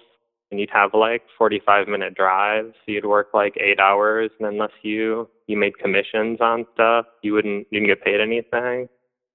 But That's fucking yeah, a lot of places here are all just super commission based and and piece rate. Where like I know a a place I was looking at when I was applying for different jobs was paying sixty five dollars an hour, but then when I went to the interview, they're like, "Oh, it's piece rate," and I was like, "Well, how much do you get paid for a call?" And they were like, uh, 15 minutes." Yeah. And you could make sixty-five dollars an hour. It's conceivable yeah, you that it could Yeah, happen, but you're not going to. Well, but no, the Thank whole you for calling thing in. is a huge scam. Oh Yeah, yeah, for sure, it. man. It was a I'm gonna it was good I'm gonna get talking to you, and It was nice to talk to you. I, I'm going to get this. La- I got another call, so we're going to take this call, and Ah. I'm going to go to bed. right. Talk to you later, man. Bye. All right, hop in. What's up? Hey, Brian, this is Nathan calling from Oregon. What's up, Nathan? How's it going in Oregon? Oh, pretty well. It's uh, dry, but we don't have. That means we don't have the cloud blanket. So that means it's fucking freezing. And it's cold here too. It's like 28 degrees, so I get it. Yeah, yeah. Well, uh, the reason I called is a little uh, Shocktober inspiration. Let's Uh, hear it. so like uh like you you know listening to uh listening to rush and listening to stern in your cable car you know uh when i was doing maintenance on uh uh draft beer lines in austin texas uh you know i had to drive from bar to bar spend a lot of time in my car and in austin at the time you know alex jones was the daytime call in uh Mhm. and so I like the thing that I love about your show. I I listen to Majority Report, and you know what what y'all what you Alex Jones and Majority Report all have in common is you take calls. You know, Yeah. uh, Yeah, and that's just, nice. that's just my thing. So, uh, anyways, you know that show's only three hours long, and there's all sorts of other crazy shit on the station after uh, old AJ goes off the air, and so I just wanted to uh, uh, see if you're familiar with uh, any of the like kind of smaller smaller call-in shows that aren't necessarily in the shock jock milieu. One of them that I that I particularly had in mind was a show called Rule of Law Radio, uh, which was this like crazy. It, it was this like a sovereign citizen law show that basically just told people how to use admiralty law to uh, you know beat foreclosures or evictions.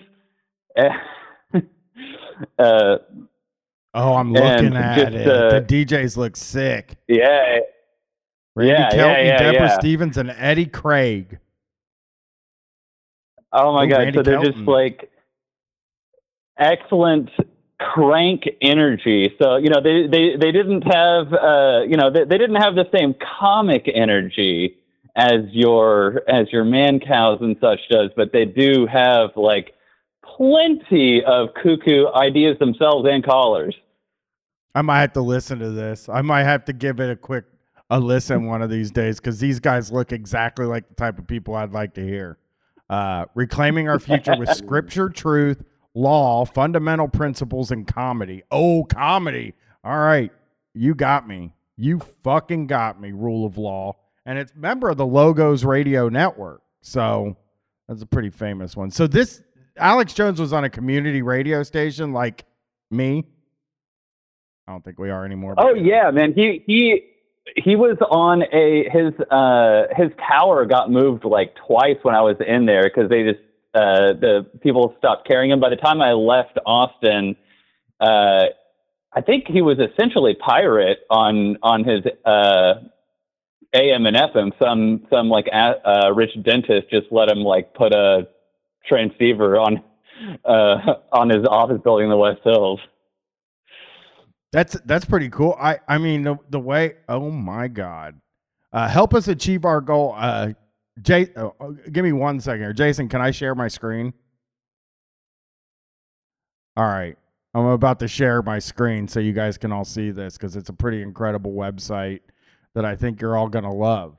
Uh, all right, so we're all good, Jason. Everybody can see what I'm doing here. Oh, there it is. There it is. We're here. They can see it. I can see. Oh, it just. Oh, it went behind me. Maybe. Oh, I know what happened. I was in there checking on it. Now they can see it. Um, pretty pretty cool website here. Uh, um, they got Yo- Longevity Pro line. Uh, and but the thing I wanted everybody to see is Help us achieve our goal for the Logos Radio Network fundraiser by participating in our $1 per month challenge. First place, I think it's a fundraiser. I can't really figure it out. First place, Spikes Tactical AR 15, sponsored by Central Texas Gunworks. Uh, the Logos Challenge. Who can't afford $1? If only a small fraction of our listeners donate $1 per month, we could easily reach our goal.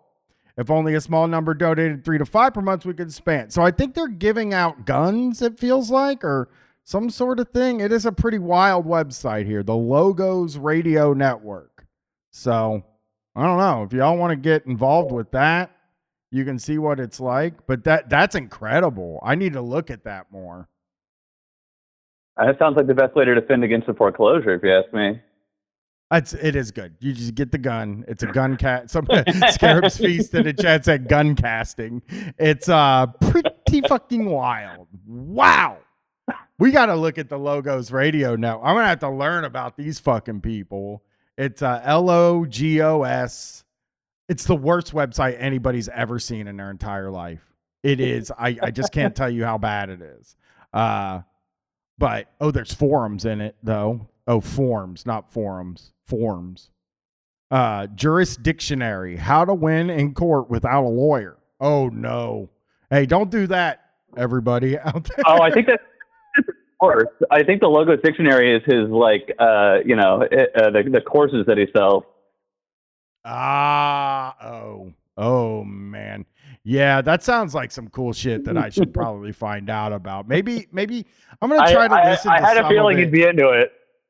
Yeah, I'm gonna try to listen to some of it. Maybe play some. I have uh, uh I already recorded this week's Shocktober, uh, Shocktober, uh, Street Fight. So because I didn't want to work on Thanksgiving.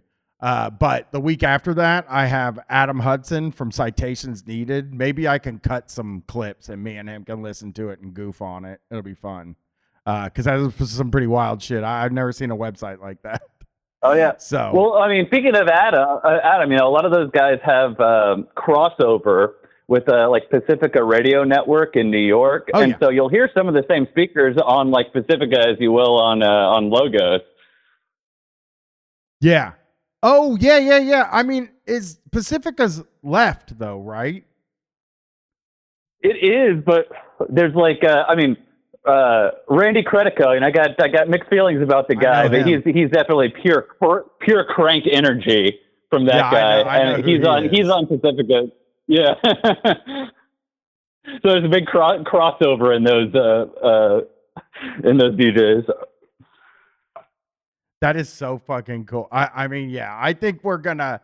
Well, I, I'll see if I can get some of this and play it with Adam because I think he would get a kick out of doing that stuff. I think it's gonna be extremely wild for me and him to do a, a show together because I don't know. He's a good guy. He's fun. Next th- this week is Jane from uh, Batting Around podcast, and we had a lot of fun listening to.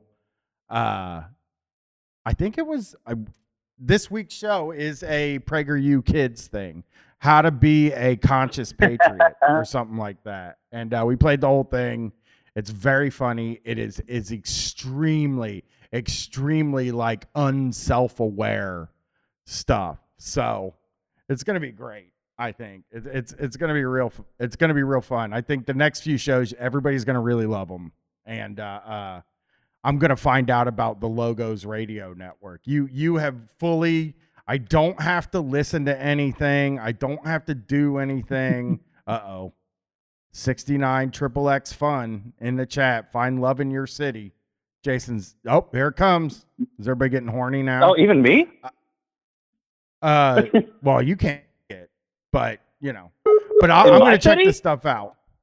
Well, yeah, I think so. You Nice. can find love Yeah, I- city. I, I It's you know, I'll, I'll check out what uh, 69 Triple X has to say, and uh, I'm, you know, I, I'm glad you liked uh, liked Randy Kelton, and uh, I'm sure I'm sure that'll unlock some fun windows into the call-in radio universe.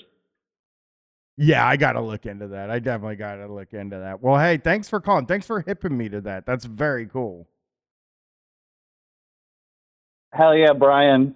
Peace out to all the Street Fighters. Love y'all. Love you, Brian, and uh, y'all have a great week. You too.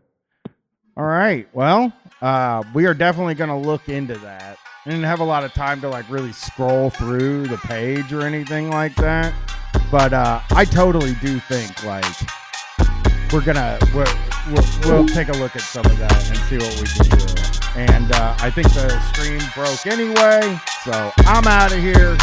Have a good night, everybody. Goodbye. Feeling myself a conceited. Huh. Feeling myself a conceited. Yeah. Feeling myself a conceited. Huh. Feeling myself a conceited. Wow. Feeling myself a conceited. Huh. Feeling myself a conceited. Yeah. Feeling myself a conceited. Huh. Feeling myself a conceited. You never dated a chocolate bitch. You want a model bitch off of the internet. All that kick, kick, and I ain't into that. All my mini me's, I invented that fact. Long ass we flow down my back. I want a picture with a baseball bat. Hoes don't like when don't bark, cause Milli bite back. I huff and I puff and I blow shit down. Stand up, bitch, ho, go sit down. Put your ear on this coochie, hit his ocean sound. I fuck one, boy, you OD now. Ah. You got money cause you on dicks. Milli got millies cause Milli got hits. You pop pimples, ho, I pop shit. You can talk like this when you're really that. Feeling myself a conceited. Huh. Feeling myself a conceited. Huh. Feeling myself a conceited. Huh. Feeling myself a conceited. Wow. Feeling myself a conceited. Huh. Feeling myself a conceited. Huh. Feeling myself a conceited. Huh. Feeling myself a conceited. Huh. Straight out of Mobile, Louis on both hills. Fuck how a hoe feel, girl, just relax. Smack a little bitch, ho, you a nat. Bitch get jealous when I do it like that. Celine on my eyes like a diva. I've been that bitch since a fetus. I been had my stripes, no Adidas. My eyes taking pics when they see us.